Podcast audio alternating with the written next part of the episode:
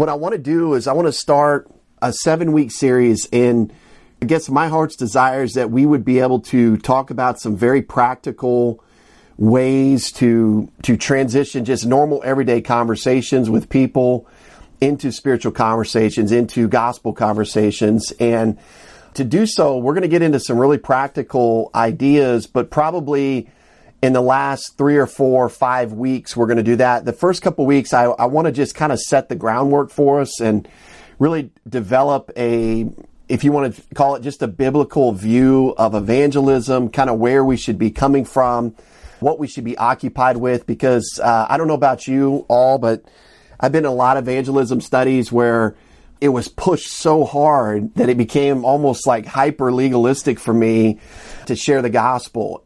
It became more of a chore and a burden and something that I was just like, oh, I got to do this before I, you know, I, in fact, I read a story years ago about a guy who had basically made a, an oath to the Lord that he would never go one day on earth without sharing the gospel with one person. And as a young man, you know, full of zeal and excitement, I was like, that's what I'm going to do too. And I just remember, because sometimes eh, I'd be at home at bed and be like, man, I didn't even share the gospel with someone today and just feeling so guilty and beating myself up. So I say that to say that I, I want to start the study with just some big picture concepts so that we don't find ourselves beating ourselves up if we're not just sharing the gospel with someone tomorrow or every day of our life. We want to, we really want to learn what it means to trust the Lord, what it means to walk by faith, and at the same time be aware that God wants to use us and, and try to just strike that biblical balance because we can walk in the flesh and share the gospel. I mean, we can we can go cram it down anybody's throat we want to, as long as they can't listen. I've found that people in wheelchairs can't get away from you. So you just go find someone in a wheelchair and you can just start yelling the gospel at them and, and make yourself feel better, right? And I'm kind of being facetious. That's the goal. We want to just establish the groundwork here as we get started. Tonight, what I want to do from this big picture perspective is I want to talk about God's perspective on people. How does God view people? How does God view the world? And then why we should have it too. So some big picture concepts this evening. The first thing we want to look at is, is God's perspective on people. And we want to, we want to just approach this by looking specifically at each member of the Trinity. We could spend all night doing this, but we're just going to look at a couple of examples from each member of the Trinity. And the first person I want to look at is, is God the Son's perspective. So Jesus Christ's perspective. And to do that, I want to go to Matthew chapter 9, verse 35 through 38. So if you'll turn in your Bibles to Matthew chapter 9, we'll start there. Let me get there myself. Matthew chapter 9, verse 35. And we've got to establish some context here, but let's go ahead and, and, read the passage and then we'll come back and do that and just make a couple of observations about Jesus and his perspective on people. So verse 35, then Jesus went about all the cities and villages, teaching in their synagogues, preaching the gospel of the kingdom and healing every sickness and every disease among the people. Verse 36, but when he saw the multitudes, he was moved with compassion for them because they were weary and scattered like sheep having no shepherd. Then he said to his disciples, the harvest truly is plentiful, but the laborers are few. Therefore pray the Lord of the harvest to send out laborers into the harvest. And so the very first thing we see in chapter 9 verse 35 is we notice that Jesus' message here is the gospel of the kingdom again, in context, we want to understand how does that differ from the gospel of grace? You know, we're we're not saying here that Jesus is preaching the gospel of grace. I mean, clearly verse 35 tells us that he's preaching the gospel of the kingdom. So we want to have some perspective on that. In fact, we did a Sunday night study on this a couple years ago, the, the differences between the gospel of the kingdom and the gospel of grace. Because if you don't recognize that, or we don't recognize that in the Gospels, especially, especially the Gospel of Matthew, we're going to be very confused in terms of context and what's going on. What is the Gospel of the Kingdom? Well, the Gospel of the Kingdom is simply the good news. Gospel still means good news, but it's the good news that King Jesus is here right now and he's ready to establish the long awaited kingdom. That was the good news of the kingdom. In fact, if you hold your finger there and, and you flip back to Matthew 3 1, this was John the Baptist message. It says, In those days, John the Baptist came preaching in the wilderness of Judea, saying, Repent, for the kingdom of heaven is at hand. That was the, the good news of the kingdom. The kingdom is at hand, it's near. God wants to establish it because the king is here. That's the message. Jesus preached the same message early on in the book of Matthew, Matthew chapter 4, verse 17. It says, From that time, Jesus began to preach and say, Repent, for the kingdom of heaven is at hand. This is what the gospel of the kingdom was. This is what Jesus was preaching in Matthew chapter 9, verse 35. And one of the things that we notice, and you may have seen it in verse 35, notice where he goes. He goes about all the cities and villages, but where is he teaching? Where is he centering his teaching ministry? Largely in the synagogues. So it's a, the gospel of the kingdom was largely a Jewish message. It was a message to the Jewish people that their king was here, that God was wanting to establish the kingdom in their generation.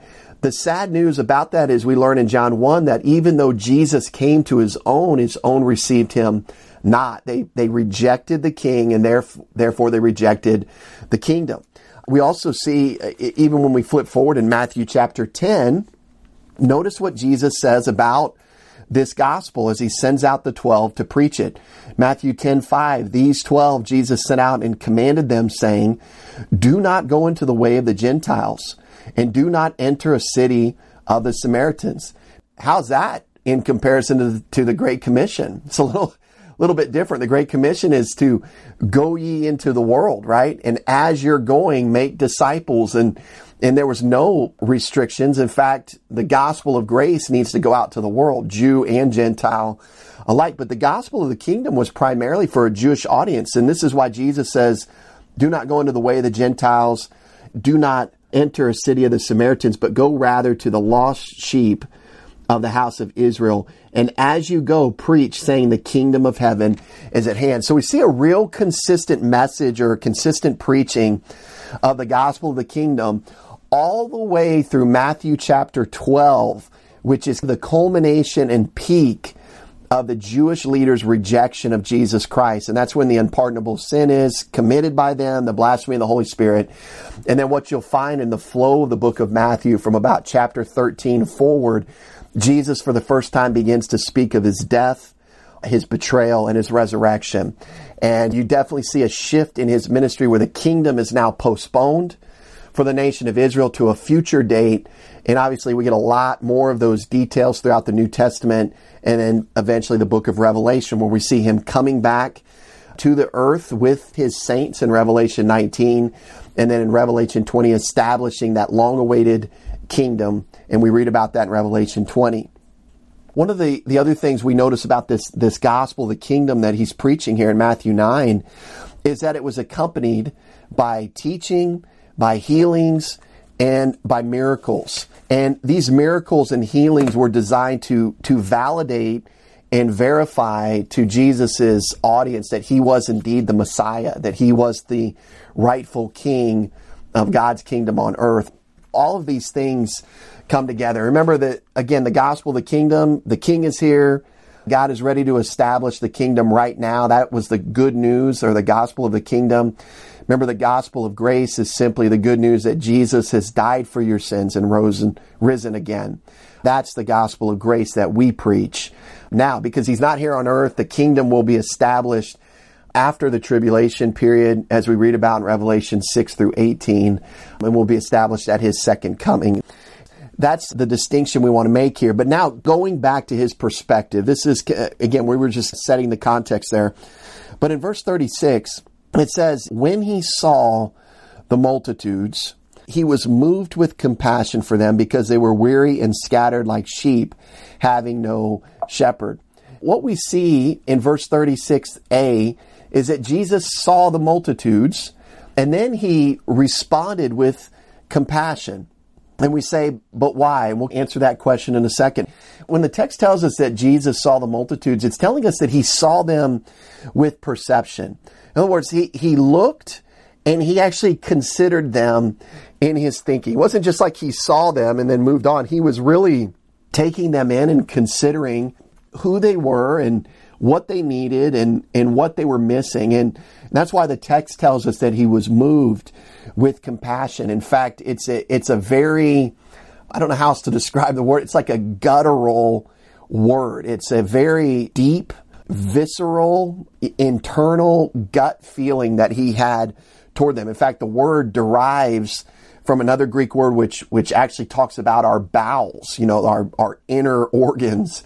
And it just said he was moved with that kind of love and concern straight from his gut, basically. Might might we might say it, yeah, he loved him from his gut, or something to that effect to give the the literal visual aid that he was that's being used there through that word. And so we see that he loved him. He cared about him. He had compassion on him. He was moved from his gut by what he saw and what he considered. Why is that? Well, we learn in verse 36b because they were weary, they were scattered, and they were like sheep having no shepherd. One of the things we learn about sheep just from history and, and from anybody that's kept sheep is they are they can't survive on their own in the wild. They need a shepherd to protect them. They they have no natural defenses. They don't even have an innate sense of how to protect themselves. Literally, there's stories of where sheep will see a pack of wolves and wander over to them. I mean, they they got a lot of problems. They're they're very defenseless creatures. They need protection. And, and as Jesus looks on this multitude, he's not saying that they can't care for themselves, like feed themselves or clothe themselves, but spiritually speaking, they're they're scattered, and they've got lots of people trying to take advantage of them. In fact, if we jump back to the Sermon on the Mount, which we don't have time, but that's in Matthew five through seven, we know that that Jesus is calling out the religious leaders of the day because they weren't teaching the people the truth. They were completely misleading the people, and they had taken God's standard of righteousness in order to get to heaven, and they had lowered it according to their own standards. And that's why as Jesus works his way through the Sermon on the Mount, a lot of times he says, You have heard it said, but I say. And he says that multiple times. He goes back and forth, I think like six times there in, in chapter 5, starting in verse 21. You have heard it said by basically those of old or, or those of your religious teachers of our day.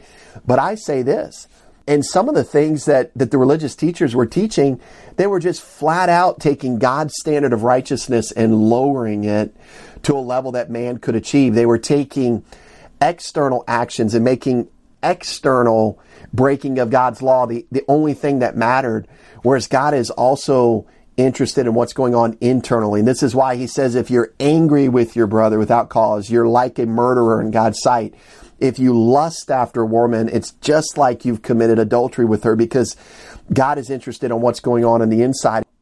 Jesus had lots of negative interactions with these teachers who were not shepherding the Jewish people properly. They had not prepared. This is why when he's talking to Nicodemus in John chapter 3, Nicodemus is a rabbi of rabbis at the time.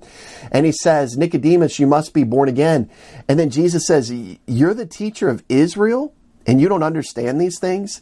And see, they were like sheep without a shepherd because they had leaders and shepherds, false teachers who were leading them incorrectly. It's probably safe to say that the average Jew in Jesus' day was misinformed and mistaught about what it took to enter God's kingdom. And hence, John the Baptist's message was to repent, to change your mind. Change your mind about what? How you got into the kingdom. I believe, and one of the and a couple of things that the Jews needed to change their mind about were uh, a couple of just misnomers. They they believed that if they were sons of Abraham in the direct lineage of Abraham, they were in the kingdom. They believed that if they had been circumcised, they were in the kingdom. They believed that they, they were keeping the Mosaic law as best they could. They were in the kingdom. And Jesus' message and John the Baptist's message is you need to change your mind. That is not how you get in. And so as Jesus is taking all of this in, he looks at the people. He has compassion because many of them don't even have the truth. They don't know what it takes to have eternal life. They don't know how, what it takes to be accepted by God. Not to be too harsh or seem critical of others, but I think the same is probably true of a large percentage of the average churchgoer in our day. And this is why you'll talk to people and never assume that because somebody goes to church that they're saved. Never assume that because they read their Bible or go to a Bible study that they're saved. Understand there is a lot of confusion out there. A lot of the people, I'll just share this as we do uh, in, in survey evangelism, and a lot of the people I have talked to over the years in one on one conversations, they were churchgoers, but they were not saved. They were trusting in their good works, and they really had no perspective on how the gospel fits with their predicament before God. Just understand that this is this is the Lord's perspective. He's not going to an irreligious people here. He's not with an irreligious people. He's with a very religious people and probably a very moral people. But again, that's not what gets people into heaven.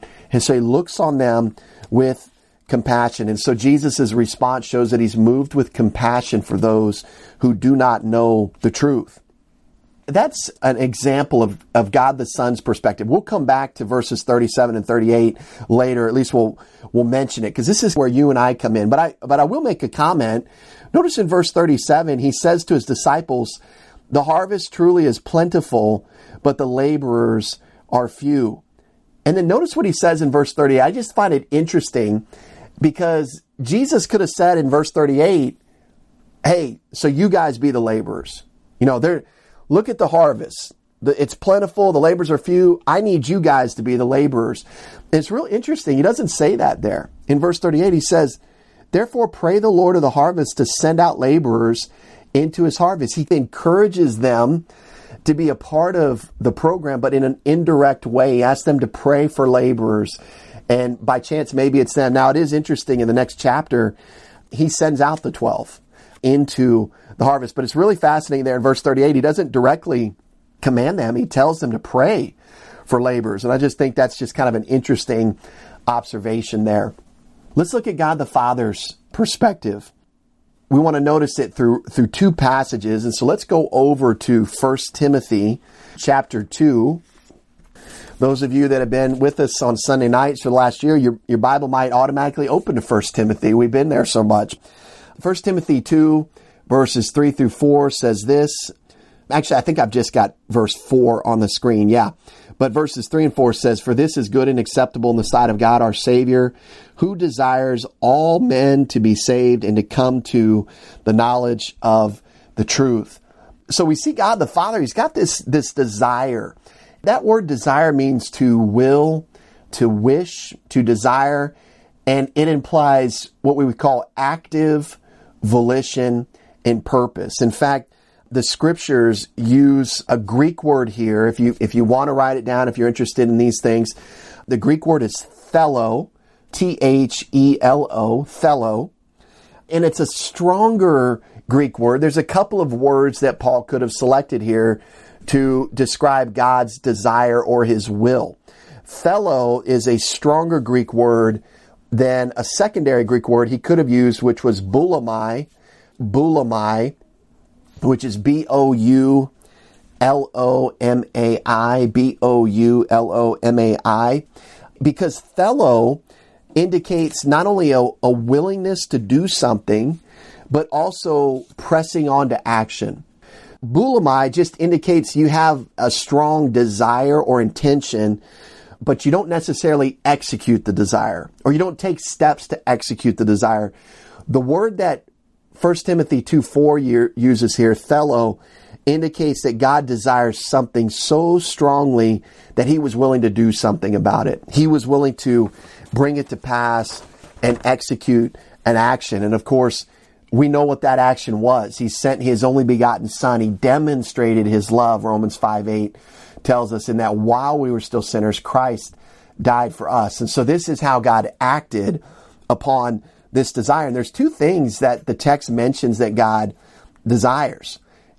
Those two things are, are found in verse 4. The first one is he desires that all men would be saved. Again, notice that the word used here is on all, not, not just some men, not just most men. It, and I think in order to really step back and say, this is God the Father's perspective on mankind, he literally strongly desires and went out of his way to act in such a way that each and every person could go to heaven. He doesn't want one single soul to go to hell. He doesn't want anyone to not take advantage of what Jesus Christ has accomplished for them.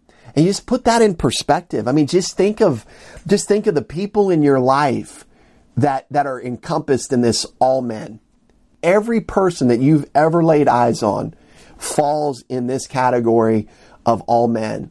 As you're at Kroger and as you're at Publix and as you're at a restaurant and as you're on the road with Atlanta drivers, you know, and they, they're not behaving the right way, understand that every person you see, uh, even Republicans and Democrats, let's throw them all in there, even every politician fits into this all men category. We've got to understand that this is God's perspective. He went through great efforts by sending his son to accomplish what he did so that all men could be saved. He doesn't want anyone to go to hell. Nobody has to go to hell because of what he desired and what he did. Not only did he desire all men to be saved, but he desired that all men would come to the knowledge of the truth. And again, all carries over into this phrase at all. It carries into this phrase in terms of uh, desiring those to have a knowledge of the truth. And knowledge is, is a neat word in the Greek because it reflects a full and complete knowledge. And what I love about that is it's not just partial. Becoming a Christian is not just like getting into a secret club. It's only for a select few. We're, we're trying to keep it, you know, hush hush just for the, the elite chosen ones. No, God wants everybody to know everything. God is, is completely transparent and he's got this desire to bring people into this full knowledge because his plan is perfect. There's nobody that could critique his plan, nobody that could improve his plan. We see in Romans when it says that he demonstrated his justice. The idea is that he, he literally pointed his finger at the cross to demonstrate that God remained just in offering salvation to sinners because he took out his justice on Jesus Christ. And he took out his justice on Jesus Christ, giving him what we deserved so that he would be free to give us something we don't deserve. That's called grace. That's the only reason that God can extend grace is because his justice has been executed on your substitute. So he's free now to offer us something we don't deserve, which is salvation, eternal life, forgiveness of sins, a righteousness equal to his righteousness, etc. He wants us to come into this full and complete knowledge. He's being very transparent on how he put this all together. And so that's his strong desire. Now flip over with me to 2 Peter chapter 3, and let's look at another one, 2 Peter 3 9, which reads this The Lord is not slack concerning his promise, as some count slackness, but is long suffering toward us, not willing that any should perish, but that all should come to repentance. We see that the Lord is not willing that any should perish. Can tie that word into a lot of different verses, but this is John 3:16, right? Who's, whoever believes shall not perish. The idea is that God doesn't want anyone to go to hell or anyone to face the penalty for sin because his son has paid that penalty. There's no reason that anyone has to face that penalty anymore. So he doesn't want anyone to perish. This is why he's he's patient or he seems slack or or slow in terms of fulfilling his his ultimate promise, but he's very patient because he doesn't want anybody to perish. He wants to give everybody as many chances as they can to hear the gospel and opportunity to think about it and respond and put their faith in his son. And he doesn't want anybody to perish. He's long suffering because many will not change their mind. That's, that's what the word repent means. They won't change their mind about who or what saves. And so many will indeed perish, but not because God wants them to. Not because God didn't do something so that they didn't have to perish. So it's very, it's very sad to understand that uh, everybody in hell will have their sins paid for in the sense that they had a substitute die for them and they didn't have to pay for their sins.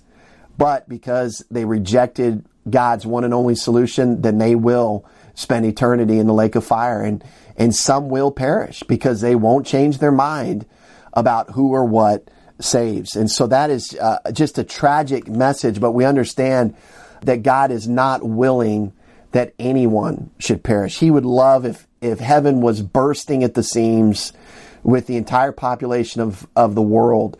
But obviously it won't because people will not trust in his solution and his alone.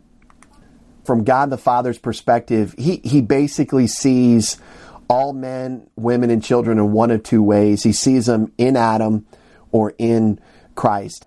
That's interesting. We're not really making the transition to how we should see people, but we don't see people this way. We see people as tall, short, different shades of good, different shades of bad. You know, they're pretty, they're they're ugly, they're pretty ugly. I mean, we we've got all these little shades of how we see people.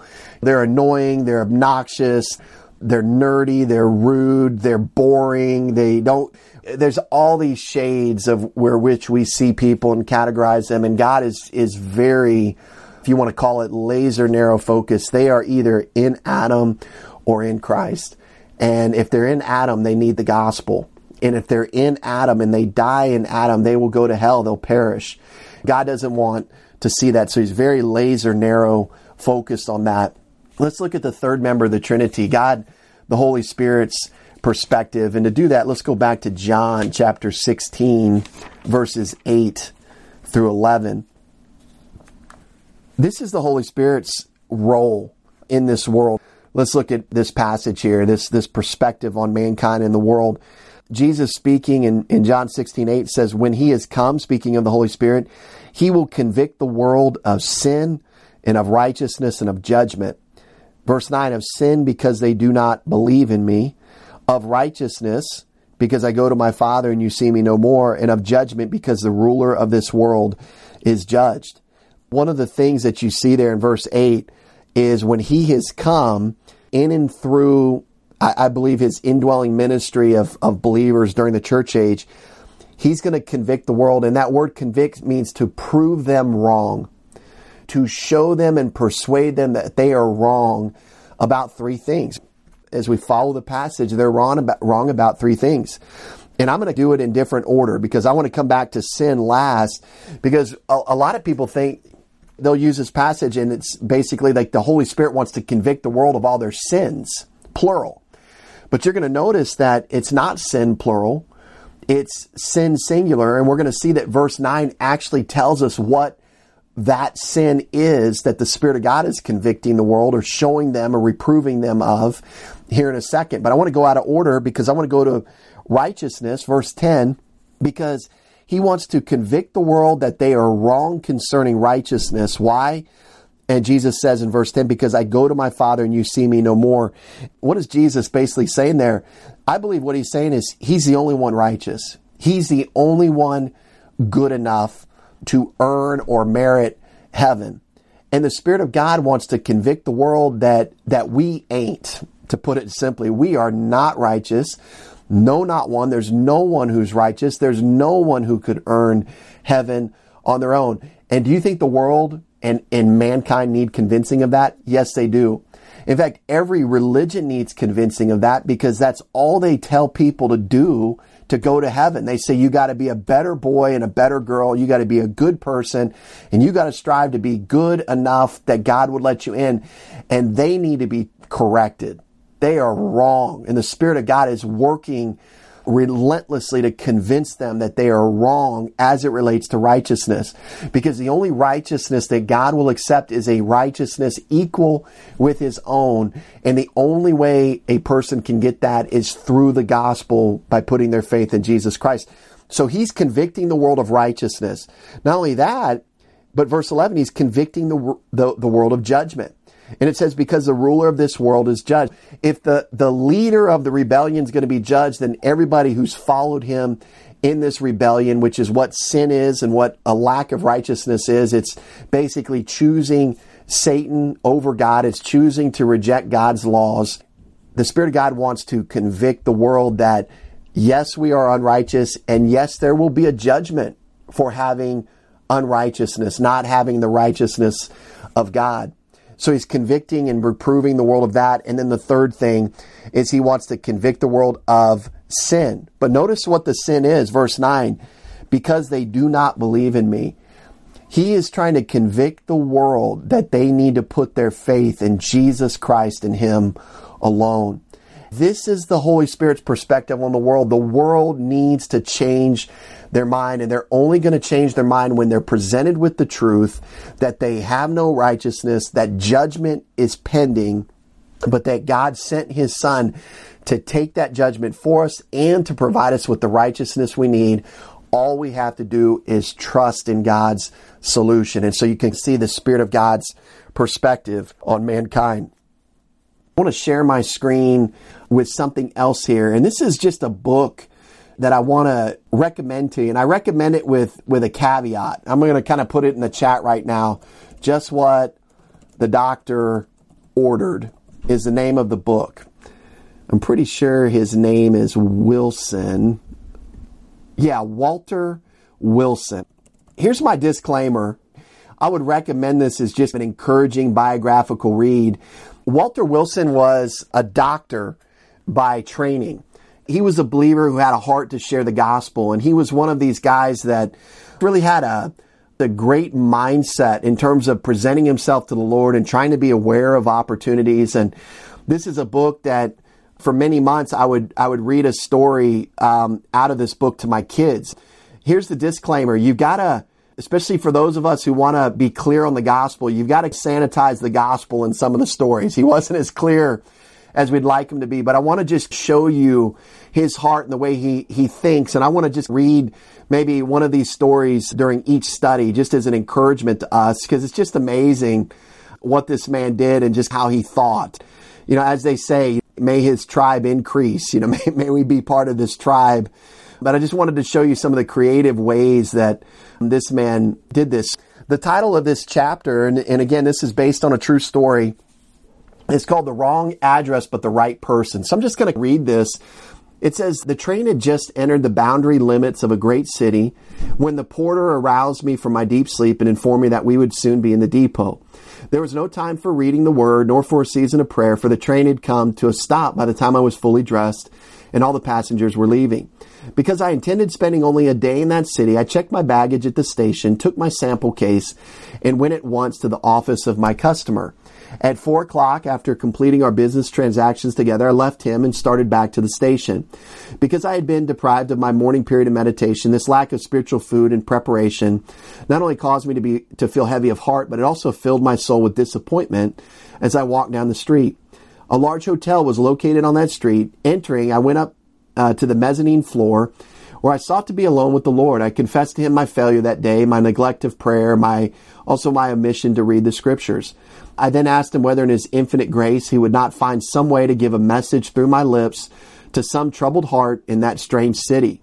Having waited on the Lord a while, I felt convinced that he would find some work to do through me that evening. About 5:30 while sitting at the in the coffee shop, the Lord reminded me that there abode in that city the son of a friend of mine who lived out west. I knew that this son was not saved and at once accepted it as from the Lord that I should visit this young man and give him the gospel. Obtaining a telephone book, remember those? I soon found his address and decided to call at his home. Arriving there, I found a duplex building with his name on a plate by the door leading upstairs. I rang the bell, which opened the door, permitting me to enter the hall. At the top of the stairs stood a young woman who inquired what I wanted. I was not surprised to see a young woman, for I had been told that my young friend had recently been married. Is this where Charlie Johnson lives? I asked him. I'm a friend of his and came to visit him. Yes, come right up, she invited very courteously. As I reached the top of the stairs, she escorted me into a very attractive living room, nicely furnished but dimly lit. On the opposite side of the room stood a lady and a gentleman, whom she introduced to me as the sister and brother in law of Mr. Johnson. Taking my overcoat and hat, they invited me to be seated, seated, whereupon I inquired whether or not Charlie was at home. My heart was impressed with the opportunity presented of giving the gospel, and I was much in prayer that the Holy Spirit would give the right words and would guide in the conversation. In reply to my inquiry, Mrs. Johnson said, I am sorry, but Charlie is not home. He is working nights now. How splendid that is, I said. His business must have increased greatly since he has found it necessary to put on both a day and night shift. She looked quite surprised upon hearing this and said, Charlie is not in business. He is an engineer and just now is working on a night shift at the city waterworks. Is not his father a merchant in Loganville? I asked. Why, no, she said. His father is a carpenter and lives in Jackson. I married him there. A look of astonishment came over all of our faces, for it was quite evident that I was in the wrong house. I cannot understand this, I said, for Charlie's father told me that he was engaged in manufacturing small motors for washing machines and that he was doing quite well at the business. It is evident that I have secured the wrong address of my friend and I shall leave. I trust you will pardon me for intruding, and I'm sorry if your evening's visit has been interrupted by my coming. Mrs. Johnson smiled while all three of them arose to tell me goodbye. I believe I know what your trouble is, doctor, she said. There is another Charlie Johnson who lives at this same number and on this same street, but he lives on the east side of town. We are on the west side. His home is just 40 blocks straight east of us on this very street. I know that his father lives in Loganville, for we get his mail frequently, and I have noticed the postmark on the envelope. This peculiar coincidence caused my heart to cry out to God, for I felt that this visit was planned by the Lord. Many thoughts were going through my mind while I put on the overcoat. Approaching the center of the room to bid goodbye to the sister and her husband, I observed lying on the center table a well worn Bible with dog eared corners. I knew that dog ears on books could not be purchased at the bookstore. These come only by long, and frequent usage. Picking up the Bible carefully and prayerfully, I inquired, Do you read this book, Mrs. Johnson, and do you love it? At once, all three of them became deeply interested. They looked at each other with astonishment and then at me as though their minds were stirred to ask some important question. Yes, she answered quickly and firmly, we love that book in this home. Have you found from its pages how you may be saved and know it? I inquired. By this time, the hearts of these friends were so stirred that they could not restrain tears. They looked at each other in such a particular, peculiar way that I sensed immediately that some strange thing was transpiring with which I was not familiar.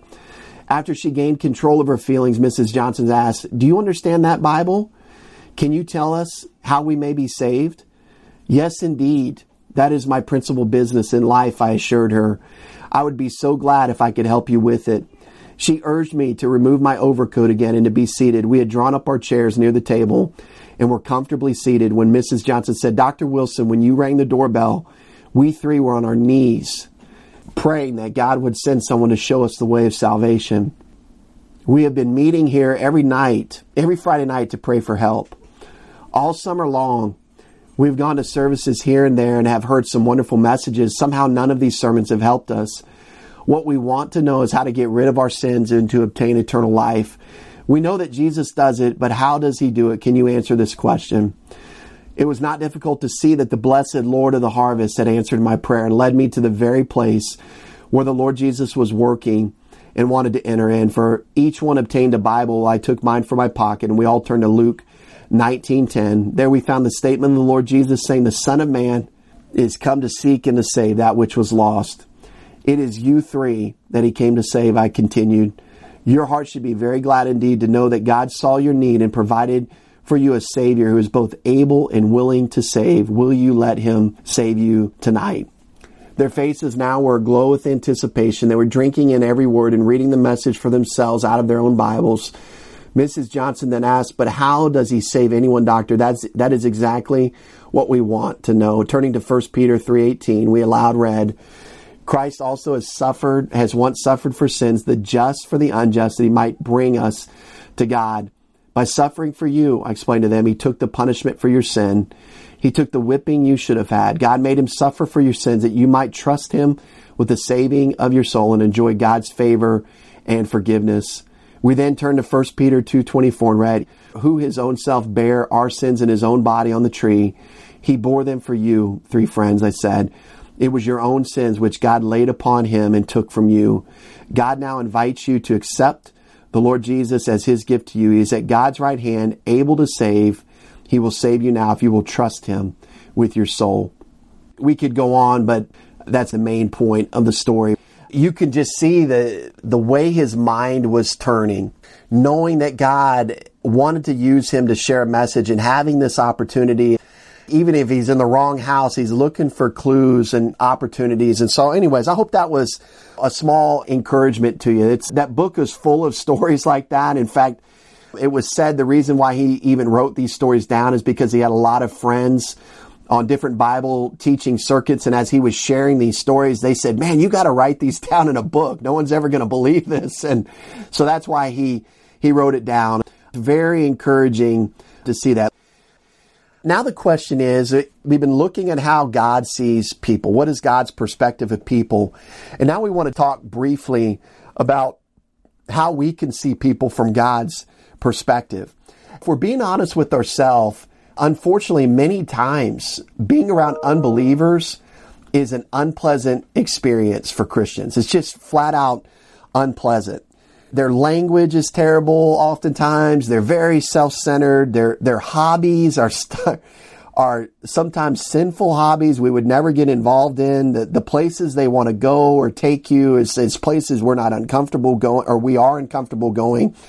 The topics of conversation they want to engage in, the way that they, they speak about it, all these things oftentimes will cause us to raise our eyebrows. I, I remember I had this neighbor in Texas, and you know, I just started to develop a, a, little friendship with him because my my younger girls would go play with his daughter, and so we we got to know each other a little bit, and and a couple times we went out to eat. Well, it was really uncomfortable because the guy was was married at the time. He was he was hitting on the waitresses when we were out to eat.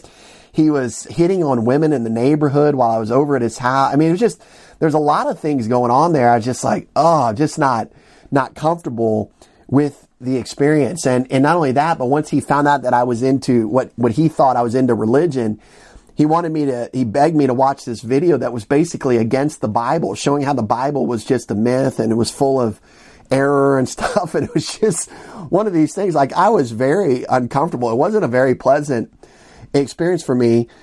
And I was able to share the gospel with him at one point. Now he was not very open to it at the time, but but I did I was able to share it with him at some point.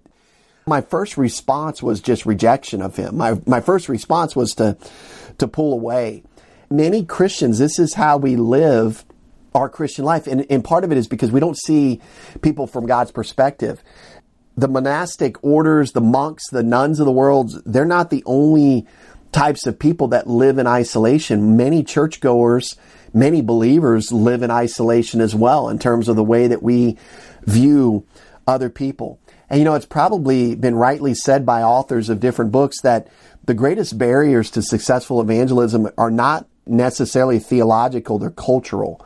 There are these cultural patterns of life that these personal preferences, these little idiosyncrasies of personality where we just we just won't avail ourselves to, to other people if they're not like us. And so that's a very, that's something that we need to, to drop immediately, you know, in order to see people from God's perspective. And in fact, so many times as believers, we lead out with things that may be important to us, but in the grand scheme of things, in terms of what's important to God and His laser narrow focus, they're not as important to God as to whether or not this person is saved, you know, what their political views are, what their health views are, what their food or medicinal views are, if they use essential oils, if they don't, what their hygiene is. You know, I know even sometimes, you know, people will, will say about people, man, that person doesn't even wear deodorant. Well, who cares? are they in Adam or are they in Christ? And we need to start thinking that way. And, and unfortunately, we get drawn into thinking the same way that the world thinks. We think very carnally about other people and we think, well, they're so unpleasant to be around. And really, that's not the issue. The, the issue with unbelievers is never what they do, how they live. It's always who they are. It's always who they are. Are they in Adam? Are they in Christ? And by the way, if they're in Adam, here's another biblical perspective we should consider. The reason they act the way they do is they only have a sin nature and they live from that source of life 100% of the time. So what, what do you expect? Somebody to be controlled by sin 100% of the time to act like, to look like, to smell like, to speak like. I mean, these are the kind of things that we need to take in perspective. This is God's perspective on people. That's number one. Number two, I think we need to be convinced, each one of us, that God wants to use you. Ephesians 2.10 is a great passage. It follows Ephesians 2, 8, 9, but it's such a great passage for this point because it says, For we are God's workmanship, created in Christ Jesus for good works, which God prepared beforehand that we should walk in them. And you know, one of the things we need to understand, just as we live our Christian life, is that God has designed good works for you and I to walk in. He's got good works that as He looks at you individually with your geographic location, with your individual spiritual gifting, with your background experiences, everything that makes you you, God has specifically designed good works for you to walk in.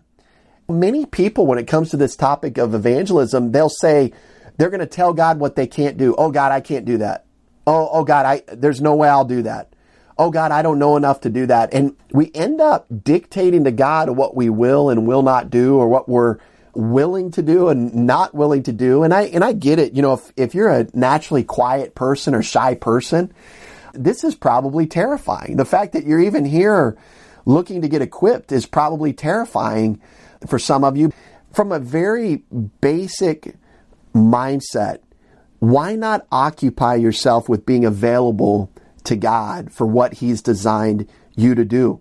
Now, whether or not God is going to use you all the time or sparingly in personal evangelism, we don't know. Maybe He won't use you very often in personal evangelism.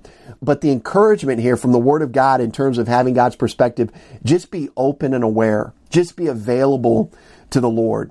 And either way, even if you're going to be used by God greatly and often in evangelism, or you're going to be used sparingly, equip yourself like He's going to use you all the time. Because what may end up happening, and this happens all throughout the history of the church, is that you may get equipped for a good work for the sole purpose of training and equipping somebody that you're discipling, and maybe that is going to be their ministry where they are involved greatly with other people. So never, never miss out on an opportunity to be equipped. It was like a person told me years ago, I was, and this happens at every church I've ever been to, is if I teach on marriage, someone will inevitably come up to me and say, "Well, I've been married for 40 years. I, you know, I hope I've got it figured out. I'm not sure I can learn anything new." Or I remember and I'm thinking to myself, well, do you know anybody else that's married in your life? I mean, that, that you interact with that's married that might be able to use some of this truth that you might be reminded of? Could it be a help possibly in your own marriage? Could it be a help in your kids, your grandkids' marriage, the, the neighbor across the street? Why not get equipped? Because you never know how God may use that information for other people. It was like another young couple in my church in Texas, and I and I started teaching on biblical parenting It was a six week series and they just disappeared for six weeks. He was a good enough friend that I was like, Hey, where you been? You know, what's, what's going on? You got, you guys okay? You sick or why haven't you been coming? He's like, he's like, Oh yeah, you're teaching on biblical parenting. We don't have any kids yet. And I said, know, I won't say his name. I, I said his name, but I was like, dude, you think you might have kids someday? He's like, oh yeah, we're planning on having kids. I was like, why don't you knowledge bank this stuff then? Because you're probably going to need it. The point is, I think even in this this area of personal evangelism, be equipped. Take the time to invest in being equipped because you you never know how God may want to use you. Number three, 1 Peter 3.15 is often used when we talk about apologetics, but basically each one of us needs to pursue spiritual growth.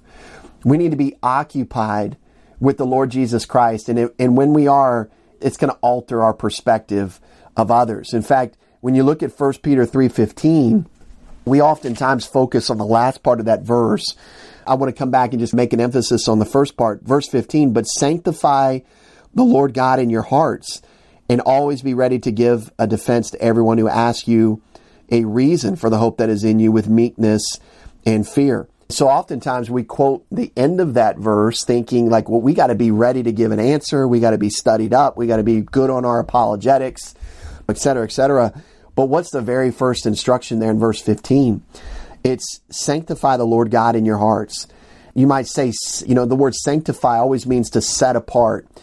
The idea is that you're setting the Lord apart in your hearts in a special place reserved for special attention. The idea is, is you're occupied with the Lord. You're enjoying fellowship with the Lord. before you can go out and just start shooting off answers at the hip for every objection that you might get, the idea is that we're to be walking with the Lord. We're to be pursuing spiritual growth. And that leads to number four. Really focus. If we want to have God's perspective on people, really focus how to walk by faith in your daily life. Know, reckon, and present according to Romans chapter 6. And just remember that when we talk about walking by faith, we're not talking about some mystical, ethereal, you know, experience. We're we're talking about trusting in an object. Okay? We're talking about trusting more specifically that object is a person and his work. That's what we're talking about. Now obviously that's how we're saved from the penalty of sin, but it's also how we're saved from the power of sin. And Romans 6 details that. The object in whom you're trusting in will determine how valuable your faith is. Your faith is, is only as valuable as the object in whom you're trusting in. And so when we talk about walking by faith, what Romans 6 teaches us is, is simply this, that not only did Christ die for you, but you died with Christ. Not only did Christ raise from the dead, but you were raised with Christ from the dead to newness of life. Your relationship to sin as a source has been completely changed as a believer but you're only going to benefit from it. You're only going to benefit from that freedom as you walk by faith in the finished work of Christ crucifying you with him and resurrecting you to newness of life with him. And this is why Romans 6:11, by the way, the first command in the book of Romans is right here in Romans 6:11. He tells us to reckon yourselves to be dead indeed to sin and alive to God in Christ Jesus our Lord. You are counting it to be true. You're counting it to be true by faith. And as you do that, you're going to go on no longer presenting yourself to the members of sin or pre- presenting your members as instruments of unrighteousness to sin, but you are now going to present your members to God as those who are alive from the dead. So even the presentation of your members is by faith. So this is how we walk by faith in a very practical way. And just know this, that your sin nature does not want you sharing Jesus Christ with other people. Your sin nature wants you to focus on your fear. Your sin nature wants you to focus on your inability to know all the answers. Your sin nature wants you to focus on your lack of communication skills, your lack of preparation, whatever, anything to keep you from, from sharing Jesus Christ. And you and I need to be freed from the sin nature. We don't need to be dominated by sin. In fact, we need to be freed from sin and simply presented to God to be available to walk in the good works that He's designed us to walk in. Very important that we learn to walk by faith. And that's not always going to be in, in just times of evangelism. That's going to be in our marriages. That's going to be in our friendships. That's going to be in our employment. That's going to be just even internally when no one else sees that we're an absolute internal wreck because of some anxiety or some temptation or what have you. This is where we need to learn this is in the daily mundane moments of life when we need to be freed from sin. And guess what? As we're freed from sin and we're walking influenced by the Spirit of God, we are going to see people through God's perspective and be available. And this goes with number four.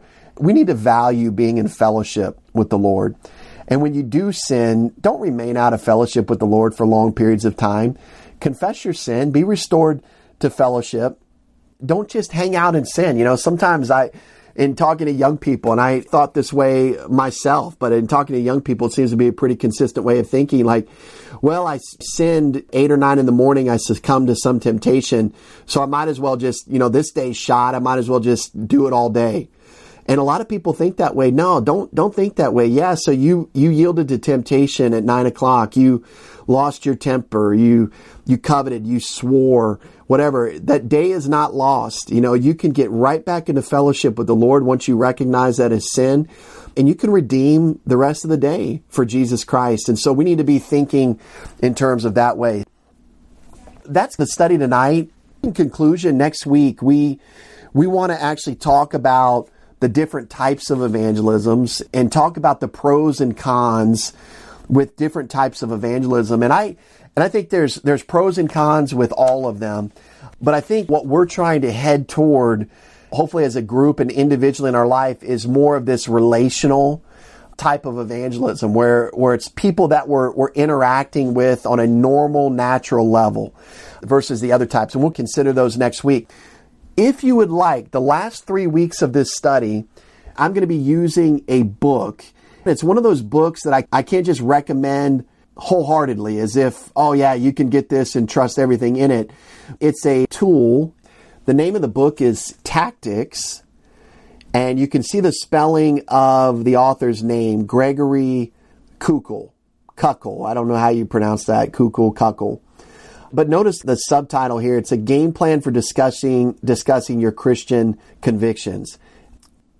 That's a book that, in terms of if you want to follow along in the last three weeks of the study, as a disclaimer, I don't believe he's really clear on the gospel.